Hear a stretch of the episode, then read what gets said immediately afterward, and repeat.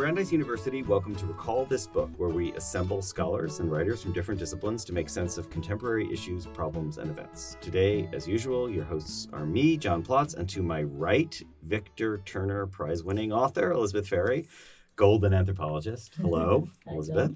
Um, we're joined today on my left by Albion Lawrence, string theorist, quantum theorist, and also science fiction aficionado. So welcome, Albion.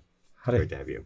Hey. So our topic today is one that I have brooded on for years, and I want to start with a full disclosure that for um, half a century, my dad was a bench scientist and my mom was an English professor. So it's not surprising that I would brood on this topic. And in fact, Albion, Elizabeth, and I have been chewing on it for months now. Basically, at its root, the question is, why do scientists seem to do collaboration and teamwork better than other kinds of scholars and academics? Now, I know there are a thousand ways to dissect that question. After all, some humanists do work in collaborative teams, especially in Scandinavia, and many scientists, especially mathematicians and physicists, like, say, string theorists, um, do their best work alone. I don't know, Albion, would you say no? Oh my God, Albion is violently shaking his head. Okay, so to be discussed. Okay, it's a podcast, so maybe it's not true. I wasn't sure when I was that supposed was like to dig in. Silent yeah, yeah. No, no, no, no, no, no, no. It was a okay. silent scream, yes. So, but in the main, scientists, especially lab scientists, yeah. seem to have some special sauce going on when it comes to thinking deep thoughts in a semi-detached way and then bringing them back into contact with others who will challenge them, push them, and bring those thoughts somewhere unexpected. So the, the basis of our conversation is something like, are feeble humanists and potentially feeble social scientists, mm-hmm. I don't know, simply missing the boat? Or is there something else, something about the thinking that we do, a kind of disciplinary specificity that makes more doses of solitude or maybe even secrecy a necessity in some places in the academy and not in others? And where do social scientists fit in this triangulation or it's a axis? Perennial problem. Is it a perennial problem? And also, more cynically, and I think we're going to have a lot to say about this, is there reason to be suspicious of various discourses of team building or group collaboration mm-hmm. that are making their way now out of Silicon Valley and out of corporate America into our universities? And, you know, the answer, of course, is no. There's nothing to fear. No, no, no problem. There's nothing to see here. Um, so that's our discussion today, and we're going to dive right in with Albion introducing the text that we have chosen to give us a nice, chewy example of when scientific collaboration works well. So, Albion, what book did you suggest, and why is it a good place to start? Um, so the book I suggested was uh, Richard Rhodes' book, The Making of the Atomic Bomb. This is a, uh, it's a big book. It's a essentially a combination of several things. Um, first and foremost, it's a history of uh, early twentieth century science, quantum, uh, physics, quantum mechanics, and uh, nuclear physics, uh, combined with a history of the making of the atomic bomb, which uh, forms its title. Um, it's Uh, a combination of individual biography, of individual science, sort of a, a group or uh, sort of social biography of the community of theoretical physicists in Western Europe and, and the United States, uh, and to a lesser degree, Japan. Um, yeah, collective biography is a good way of thinking about a, it. I agree. It's very right. character focused, and yet it's like a cast of thousands. But it works on various scales. It's, of course, combined with the, his- with the history of the time, because obviously that it's important to understand the making of the atomic bomb, but yeah. also it's important in under it then feeds back and, and forms the motivations of each individual scientist, many yeah. of whom were and also Jewish, many of whom were yeah, there's and, science writing. And it's, and, you know, and I thing. was going to say one of the reasons that this book is admired amongst physicists is as science writing, it's superb. Richard Rhodes does not have, as I understand it, any science background, but he gets it right in way many books written by scientists often don't. So yeah, and I also think, uh, just to push the point about right. the te- temporality of it a little bit, it is it starts off with the with Rutherford and the discovery of the nature that's of the right. atom, which is the eighteen nineties or something. That's right. That's so right. So it goes back well before Hiroshima, but then it does this right. amazing thing of accelerating as the kind of crucial right. years and then right. months exactly, go on. and then really yeah. compressed, and then it yeah, it's compressed. Exactly, expands out yeah. and expands out and focuses. Much like the that. atom bomb itself, right? Yeah. right. And so I, I mean, the, in terms of our conversation, I thought it was a really good view of science as a as the collective enterprise that I think it actually is. Um, it talks a lot about its nature in the early twentieth century, a style which is true in some areas of physics of you know, these, these sort of networks of collaborators, of uh, advisee-mentor relationships, of sort of centers of, uh, centers of training and research and constant interaction through conferences, through visits to different institutions. And then you see it develop into a much more organized um, endeavor through the Manhattan Project. And that style of physics, or that style of science, of course, continues um, in particle physics, and particularly through the what's called big science after the war, through the rise of large experiments which require uh, complex accelerators, large numbers of people building them. It's almost an industrial enterprise. So it's like if you build it, they will come. The scientists get come to cluster around large pieces of equipment. Or... Right, and it's it's a much more. I mean, it's a large number of scientists that do it because and because it just takes that many scientists to do it. It requires a whole infrastructure of, of technical staff. Mm-hmm. Right, you know, right. It's, it's, it, Um, right. But can I just jump to the chase, Albion? We can go back to the yeah, math. Then you violently shook your head when you said when I said mathematicians and string theorists can go it alone. And I just want to understand, because as a string theorist, right. you don't need any equipment at all, right? No. I mean, you're, you're all your equipment is up in your so, head. So it's only so. I think the equipment is only part of, of course, the driving mm-hmm. force. Any laboratory, of course, needs and probably always did need its assistance and so forth. Right. Um, mm-hmm. Uh, and certainly those experiments have gotten more complex, and to launch a major accelerator experiment or an underground lab or a satellite just takes a huge number of people. But many of the people discussed in this book are theorists, uh, maybe, uh, and nonetheless, even at that level, there you already saw a high degree of interaction between yeah. theorists, collaborations between theorists. In string theory, yeah. it's relatively rare for people to write solo papers. I mean, it's not mm-hmm. I mean, rel- relatively, you know, in the tens of percent. I mm-hmm. haven't guessed it, but I-, I write very few papers by myself, and I think that's the norm. Yeah. It, I mean, one of the things that I think is really compelling about the book, too, is the way it's not just a matter of different expertise or different kinds of labs that have different sorts right. of infrastructures, but you see people sort of batting ideas back and forth a lot, yeah. mm-hmm. right? And, you know, getting stuck on something, and then somebody right. else has a little something to nudge. That's and that right. happens in every, you know, sphere of inquiry, right. but the way in which it's kind of institutionalized within the sciences seems different. That's right. I mean, that's uh, you could really see that, and partly you could see it, and that's why in some the personal biographical focus mm-hmm. was yeah. nice, because you could see how it worked at the level of yeah. individual ideas. Maybe just to give our listeners a flavor, because if, I think everyone should read this book. I was spellbound from the beginning to the end, but I just went through picking out random sentences, and oh, I will please. just tell you the first two sentences I picked out were like on page eighty-three. Then Bohr arrived, and the question they discussed was, and then on page two eighty-four, as soon as we entered the office, Bohr rushed to the blackboard, telling me, now listen, I have it. And he started uh, scribbling, still without speaking a word, and drawing graphs on the blackboard. He broke several pieces of chalk in the process. Uh, right. yeah. So, I mean, I realize Bohr is the hero in both of those, but, right. you know, there's that image of just, right, I mean, there's no technology. This is not about Fermi making a reactor. This is just about people rushing into the room and scribbling, and right. that that's what they need to do, is scribble in the presence of someone else. Right, and talk, that's right, and talk things over. And uh, people also have, it's a sufficiently complex subject that people coming in with different styles of doing work, different sort of mathematical tool kits, are important in any given project and yes. drive things forward. So, so not uh, to be like, not to pick on the perverse end of this side of things, but I, the Manhattan Project is, I mean, it's a bomb-making project. Yes. So yes. we obviously could spend all day talking about the political consequences. Yes. I'm not suggesting necessarily we need to think about like, you know, what half man wrought, right. but there's a specific turn where people like Bohr and and also this guy whose name I can't say, Szilard, is that his name? Z- Szilard? Szilard, I think. Yeah, he's a Hungarian. He's a Hungarian working in America. And Fermi realized that the consequences of what they're now working on is that what they call the Republic of Science, I think that's right. the Polanyi model of yeah. mm-hmm. like a pure openness, get needs to be turned into a site of secrecy. Right. Is that, how do you understand, is that like an anomaly? Like that's just a one-off because they were making an atom bomb? Or is that a long-standing story in science of the twentieth and twenty-first century, that secrecy and openness are always going to be in tension? This is a super interesting question. So certainly it was there in the Manhattan Project, and part of the tension was, in addition to the ideological um, component, was, yeah. of course, on the one hand, by nature, you probably wanted this to be secret. You didn't want the Germans to know about it. Mm-hmm. Um, right.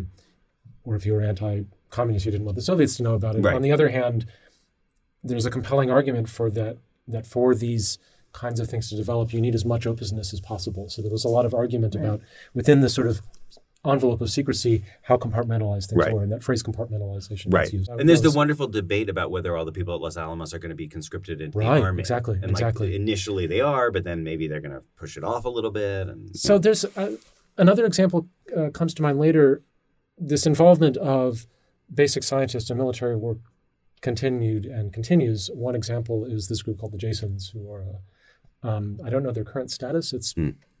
actually a bit up in the air currently, but they're a group of of mostly physicists originally um, who advised them, who would go to meet someplace in the summer, I think down in San Diego, mm-hmm. advise the military or work on very specific problems. Mm. Out of this came... Is that why they're called the Jasons? Like the, July, August, September? No, that was...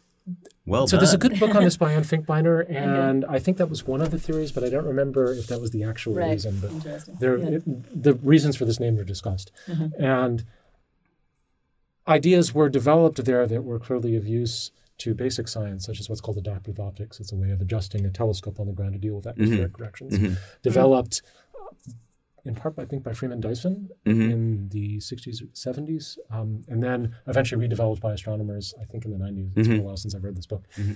It was the astro- when the astronomers found out that the military had been studying this, this forever, they were quite furious mm. because they lost out on this yeah. opportunity. But I would also say that there are other reasons for secrecy, and this maybe get into this might get into these other team building questions, yeah. which is, of, of course, corporate secrecy. Right. If you have, yeah. right. a, that's where I w- that's where I was going. If yeah. you have some sort of if, you know, corporate research, often they'll want to protect those secrets, and that seems to run against the model by which we scientists think we work best, which is right. completely yeah. out in the open. And also the kind of ethics of, you know, right. can knowledge be proprietary? Right. Mm-hmm. And so there, and so then there's the question of what structure supports what. So the the gold standard of corporate research in some sense was Bell Labs, where yes. a certain amount of openness did prevail. That mm-hmm. had a lot to do with the nature of Bell Labs and the and the structure of Bell Labs. It was a sort of a regulated or controlled monopoly. It didn't mm-hmm. have to yep. worry about competitors. Right. And right. the government had some pressure to bear, could bring some pressure to bear on Bell Labs in terms yeah. of how it would behave. So I, I, I heartily uh, recommend James Gleick's book, The Information, on that. Like I should about, read this. About Claude Shannon and...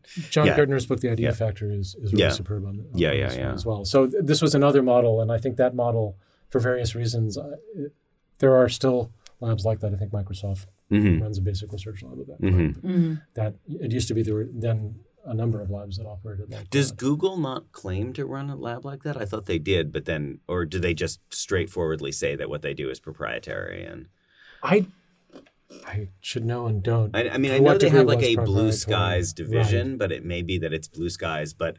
But only within, like right. within the prison that only is Google vertically. Or something. Vertical blue sky. I yeah, should exactly know the answer right. to this, yeah, but I don't. Like but nice high walls, right. but blue sky overhead. Exactly. Yeah, exactly. I mean, some of their work does get uh, the work that people do does uh, does get published. I have a friend who yeah. works at Facebook who's yeah. been publishing article uh, pure science articles. So yeah. um, eventually, this recent announcement of their of the. Uh, Uh, quote unquote quantum supremacy is supposed to yes, become right. a paper. The paper's been leaked. Interesting. That kind of uh-huh. that level of secrecy is normal, and you even see it in this book. But Bohr wanting to wait to give Meitner and was it Meitner and Frisch yeah. uh, time to develop to um, publish a certain work to give them enough credibility so yeah. they could get out. Yeah, um, that's yeah. very uh, interesting. And yeah. so yeah. clearly, those basic sort of. Sort of micro level of secrecy, right? And okay. competition even, was always there. Even in the double helix, there's that. Yeah, kind of like, right. But that's less, uh, and, and that's always a balance. And, and you don't want to reveal your ideas, especially you don't want to reveal your ideas too early if you think someone's going to run off. Right. There's this whole right. tradition of like announcing, right. making announcements in code, right? right. Like people will right. put a newspaper ad in, which is a coded right. claim to priority. Right. So right. So secrecy yeah. has been there in so, the beginning. Hold on. So if they do that, if someone does that, then. It's kind of professional courtesy, not like I'm putting a little flag in this and you shouldn't now publish. Well, no, it's the, like the one I remember, I think, is the discovery of Neptune. Do you, anybody know the details about this? But no. It's like the point was that they didn't want to reveal it yet, but they wanted to be able to go back and say, if you look oh, at the March yeah. twentieth, eighteen twenty-seven right. edition of the Times. I I'm already getting, said that. Yeah, yeah, I already said it. It's very know. Interesting. So in other words, like I love the Polanyi model of the openness. Right. I liked how you said right. it, Albion, that we scientists like to think that, that right. we're operating under, but obviously it's always had sure. like gray zones. It is, anyway. And how open you can be depends on your status in the field. It will yeah. depend on so what mm-hmm. fierce competition for scarce resources yeah. fields right. where there are more people than problems versus problem more problems than people. But gray zones is not the same thing as a different kind of an yeah. infrastructure, right? Yeah, yeah. That's I true. think the basic infrastructure is very open and yeah. collaboration and discussion. Okay, can I just summarize where we are today? Because I want to I want to make sure that we get to the question of the disciplinary difference, which I'm sure Elizabeth and I both have things to say about mm-hmm. as being outside. So what I understand you saying, Albion, is that you're actually like you're doubling down on the notion of the space of openness and collaboration. Like you're affirming that that is kind of woven into the fabric of a lot of yes. what happens when we do science. So now we're going to talk – we're going to eventually get to the question of whether the humanities and social sciences, what like what happened that we don't have that. Mm-hmm. And then but we're going to do it by way of the topic you just opened, Albion, which is like the team building and corporate kind of propagandistic, let's say, accounts of like how this model of collaboration right. can be revenueized or prioritized. Right. Mm-hmm. Yeah. So um, so Bell Labs is an interesting example, but I think your point is great. Like they had a monopoly already, which right. enabled them to not worry so much about like being scooped or right. Yeah. Right. Yeah. Right. Especially I mean, one of the things that I feel like we we experience in the humanities is this kind of um, I, I don't I don't think the right word is scientization, but maybe it's like the impetus to be scientistic that in the humanities people are told your grants will, you know, will, will flow more freely if only you could argue like scientists and think like scientists more.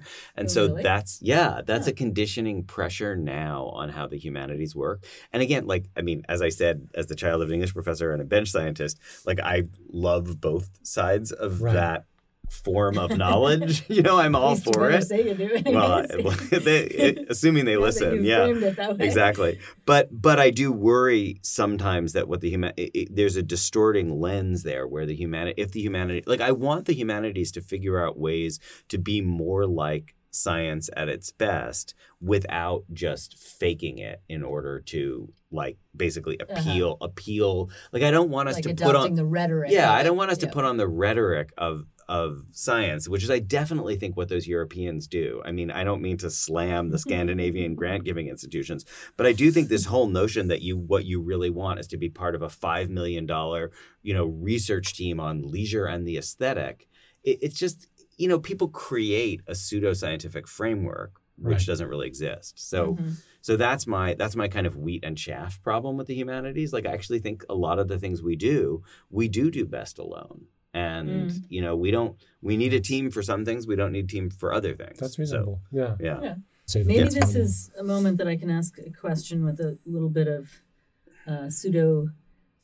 Well, I won't even call it ethnography, but but so I, I have a little bit of a vice of reading the announcement articles of the Nobel Prize. OK. Um, this is like a genre that every year comes out. It yes. usually has, yes. a, you know.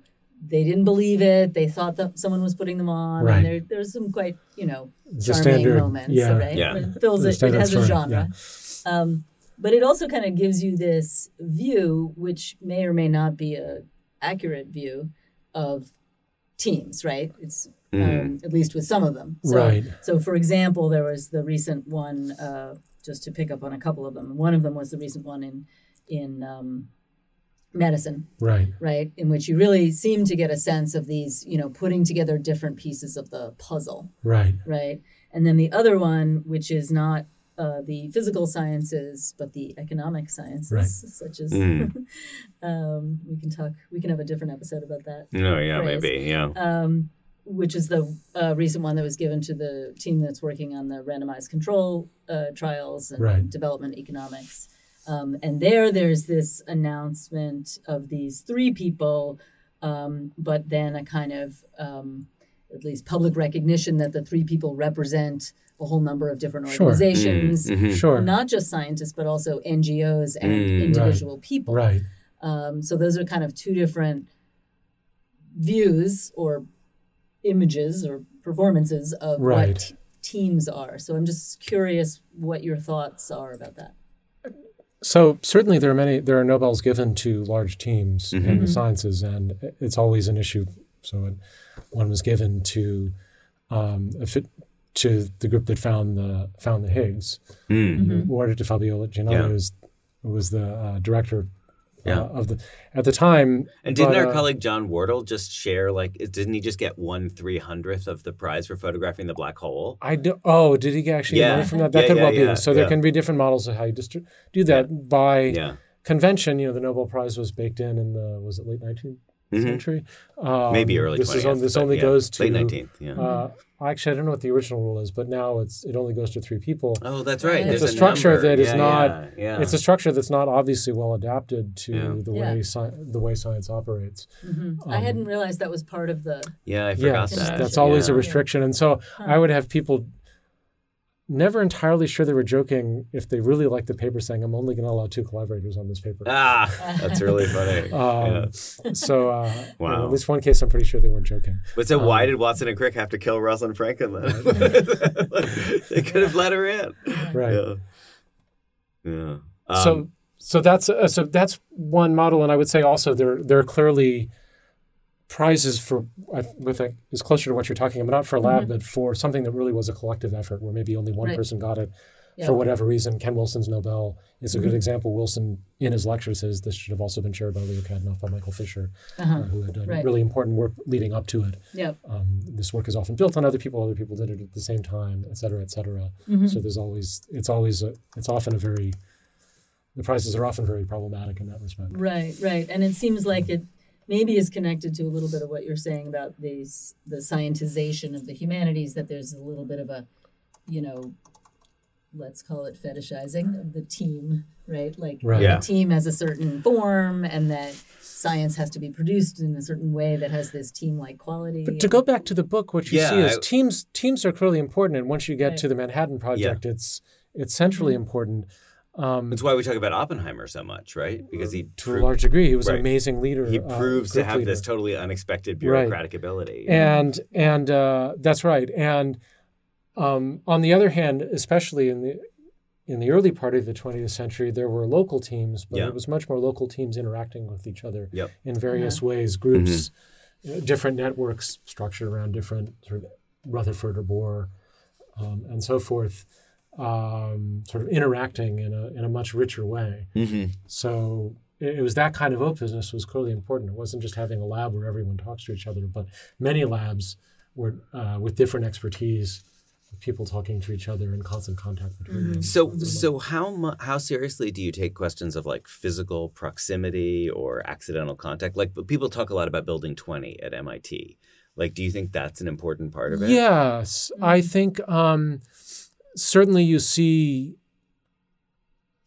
uh, on various levels, it really, I've seen it make a difference in places I've been, where as when I was a postdoc at Harvard, as we shifted from an old part of Lyman to a rebuilt facility in Jefferson, um, mm-hmm. which, mm-hmm. Uh, where the particle theorists were moved. Yeah. A much more coherent facility, blackboards everywhere, students interlaced with faculty, yeah. instead of dispersed about the building, made a huge difference in the functioning.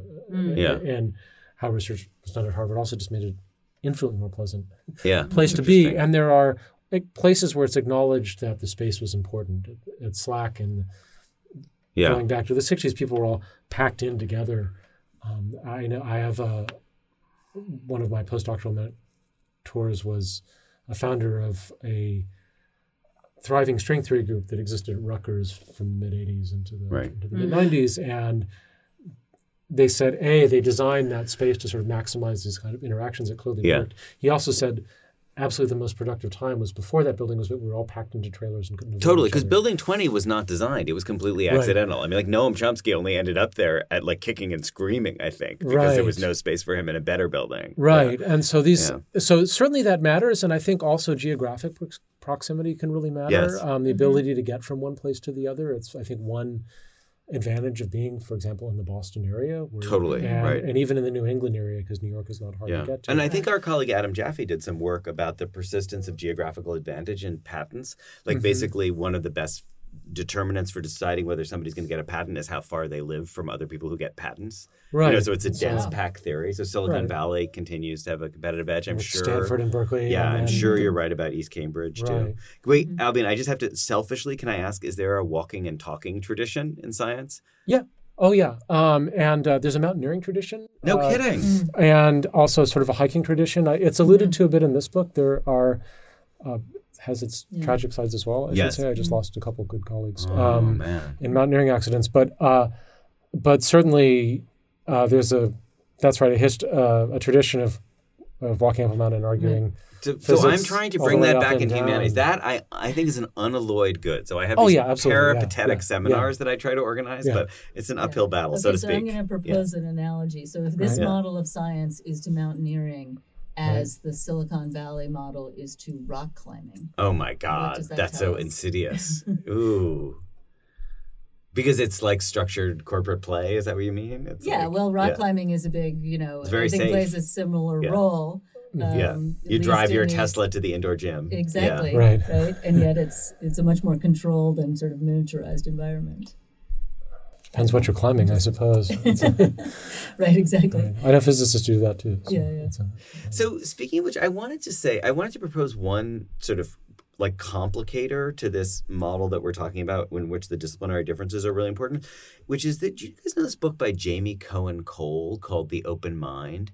And it's about like the structuring myths of universities. Mm-hmm. And he makes the point that basically in the post-war period, right up through basically to the Berkeley free speech movement. So let's say forty-five to sixty, when is free speech? sixty-six, sixty-five That you have this paradigm that the university thrives by being the home of the open mind. And right. I guess what I was thinking about is that that's actually a formulation that erases the differences between collaboration and solitary thought, because the whole point is that what you're supposed to treasure is spaces of um, deliberate ignorance or something. Like it's, you know, mm-hmm. the open mind is where you're supposed to, you you know, check all your beliefs at the door. Oh, I see. Uh-huh. Right. It's like the Clifford Geertz kind of model. I guess so, because I would just feel like, Albion, like what you're saying, when you're talking about people bringing a different toolkit to right. problem solving, that really prioritizes the notion that people have like different things that they do really well with their brains that they mm-hmm. then put in contact with each other. The open mind model well, I, is a little different. I, I don't know. Yeah. It's very hard just in absentia to come up with a new way of thinking. Yeah. And right. one way to do this is to talk to other people. Yeah. Sort of force you out of your whatever little corner like you're you have in. To and that's the value across difference. Yeah. That's right. And that's the yeah. value of these kinds of exchanges. It just it it's it's all very nice to say, okay, I'm going to check my conceptions and come up with a new way of thinking. Yeah. Personally, and maybe it's a failing of mine, I have no idea how to do that in practice. The most effective way yeah. is to talk to people who right. yeah. kind there's of kick me in the rear. A few humans who can do that, but right. the majority don't. Right. We all have our ways of way. doing things and the ways we've been brought up to do yeah, things. So yeah, yeah, a real yeah. value Heideggerian thrownness and all um, that. Yeah, I get I it. Yeah. No, that's um, true. Um, but one formulation that Cohen Cole has that I really like is he says that it, the um, the university stopped being a model of the nation and became a model for the nation. That is, that it no longer was that the university should look like America. It was mm-hmm. like, no, America should look like the university. And his point is that that's like this really fragile consensus that both liberals and conservatives ultimately end up rejecting. Right. Yeah. I don't know. So, Elizabeth, can you say more about, like, I set this up as, like, maybe it's a triangle or maybe it's a number line in terms of where social sciences mm, are right. in relation to, can you say more about your thoughts about that? Yeah. Um, I mean, anthropology is a weird example because anthropology is so sort of built on the mythos of the one researcher in right. this kind of, you know, um, intrepid engagement. Right. Um, oh, yeah. With, uh-huh. you know, people with whom that anthropologist is deeply unfamiliar or something like that. Right. right. Um, I'm not defending that model necessarily, right. but that's such a, it's so sort of baked into the discipline that it's hard to. Right. Um, Though nowadays those folks are so connected where even when right, they're in exactly, the field. Yeah. yeah. And and nowadays I think partly because of the European funding model yeah. and mm-hmm. and other things um, happening in the U S, uh, there's much more emphasis on kind of team sorts of projects. Mm. Although it often ends up being uh, one person who kind of gets, you know, kind of crowned as the main person mm-hmm. in in that, right? So there's still a sort of individualizing at the top, I think, I would yeah. argue. Um, but I think, you know, I the question of like whether it's team or individual, I think is an is a version of the dilemma that anthropology is kind of always in, which is, are we a science or are we a humanities? Yeah, right. right. I see. Um, yeah. And which, you know, that, that, I mean, the example that I was going to give for recallable books, mm. which I mm. could jump ahead for a second. Yeah, yeah, sure. Do, do your recallable book. Yeah. It sort of speaks to what you're saying is this um, very famous um, team-based project, but not exactly in the same way as, as you're describing, Albion. Um, which is called The People of Puerto Rico, which is a project, I think it was published in nineteen fifty-six. And it was um, a uh, it was directed by Julian Stewart, uh, and it had at Columbia, and it was five of his doctoral students, and each of them took a different uh, place in Puerto Rico, different. One mm-hmm. was a coffee plantation, one was sugarcane workers, there's a there's an urban one. Um, in fact, Robert Manners, who was a professor for a long time in the department mm. here at Brandeis, was one of them. Um, and the idea was that this was a way for anthropology to start talking about, to move beyond the so-called village mm. and to start talking about what how a nation is composed, right? So it was very um, pointedly called not the peoples of Puerto Rico, but the people mm. of Puerto Rico. Huh. And was one of them New Yorican? Like, was somebody embedded in New York? No. Nowadays, I Nowadays, think that would happen. Would be, yeah. Yes. Right. Um, and in fact, there's been some very interesting kind of discussions of how that, what that would look like. Yeah. Um, but, you know, that was sort of like taking the anthropological solitary model. Yeah. It was kind of a modular structure. Yeah, right? yeah, yeah. And fitting it in within this team, yeah. but not, I'm sure there was a lot of batting back and forth of right. ideas. I mean, there must have been. So and, can but and the and the authors talk yeah. about that, but that wasn't the way it was structured. Yeah. I think this might be a great time to move to recallable books. So Elizabeth, do you want to say, do you want to add a recallable book, or was that your, that's an I excellent think that's, one. I think okay. that was mine. Cool. Yeah. And Albion, do you want to tell us about yours? So this is the portion of the show where we think about, if you liked the sorts of things we're talking about today, where else would you want to go? So I, I'll just one out of left field just yeah. for fun, which is... Mine is out of left field too. Um, the book... Left field's uh, getting crowded. The yeah.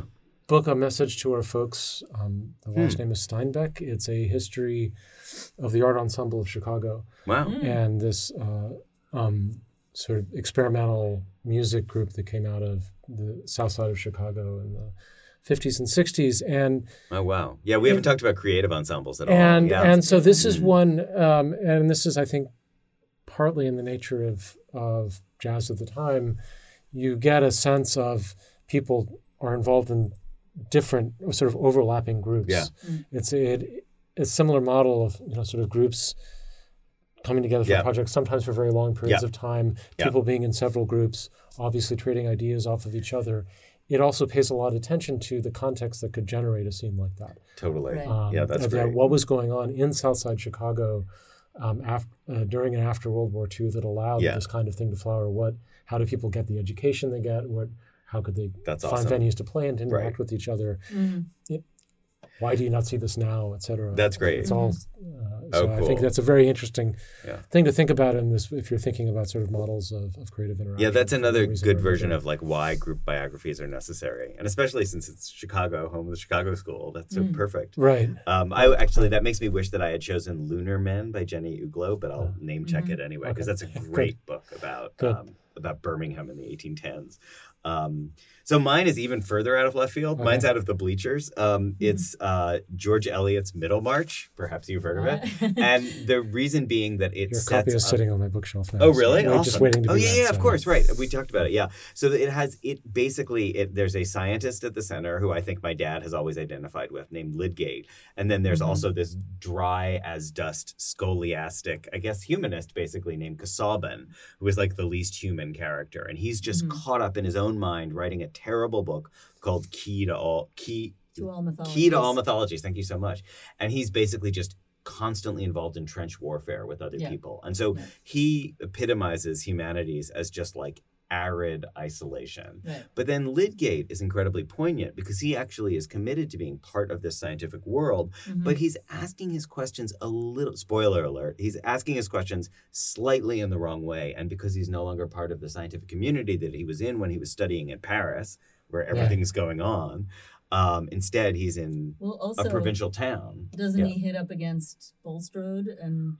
Yeah, he gets ca- caught up right. in life. I mean, he gets caught right. up in but, having I mean, a social a, life. There is a parallel Definitely. there to the questions about donors and oh yeah, he gets he gets and, yeah. absolutely he gets implicated and tied in to yeah. an, like the the web of influence that for other people is so emancipatory, for him ultimately becomes super restrictive. So mm-hmm. it's I just find it a very poignant book because it's both about what scientific collaboration might be and also about what mm. it means that, as it so often is, that when it isn't. That's a great example. Um, so, yeah.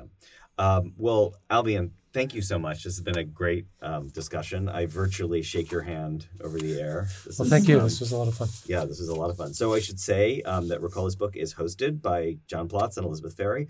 Music comes from a song by Eric Chaslow and Barbara Cassidy. Sound editing is by Claire Ogden. Website design and social media is done by Matthew Schratz. Um, we always want to hear from you with your comments, criticisms, or suggestions for future episodes. Please email us directly or contact us via social media and our website. And finally, you know I'm going to say this, but I will keep on saying it. If you enjoyed today's show, please, please be sure to write a review or rate us on iTunes, Stitcher, or wherever you get your podcasts. And also just forward it to your friends or other people you think might be interested. And you may be interested, if you enjoyed this, in checking out past episodes, including topics like new and old media, opiate addiction, post-industrial America, and recent interviews with Shishan Liu, Zadie Smith, Samuel Delaney, and the English filmmaker Mike Lee. So from all of us here at Recall This Book, and that thanks was the for public listening. Announcement. And that was the public announcement. It's coming!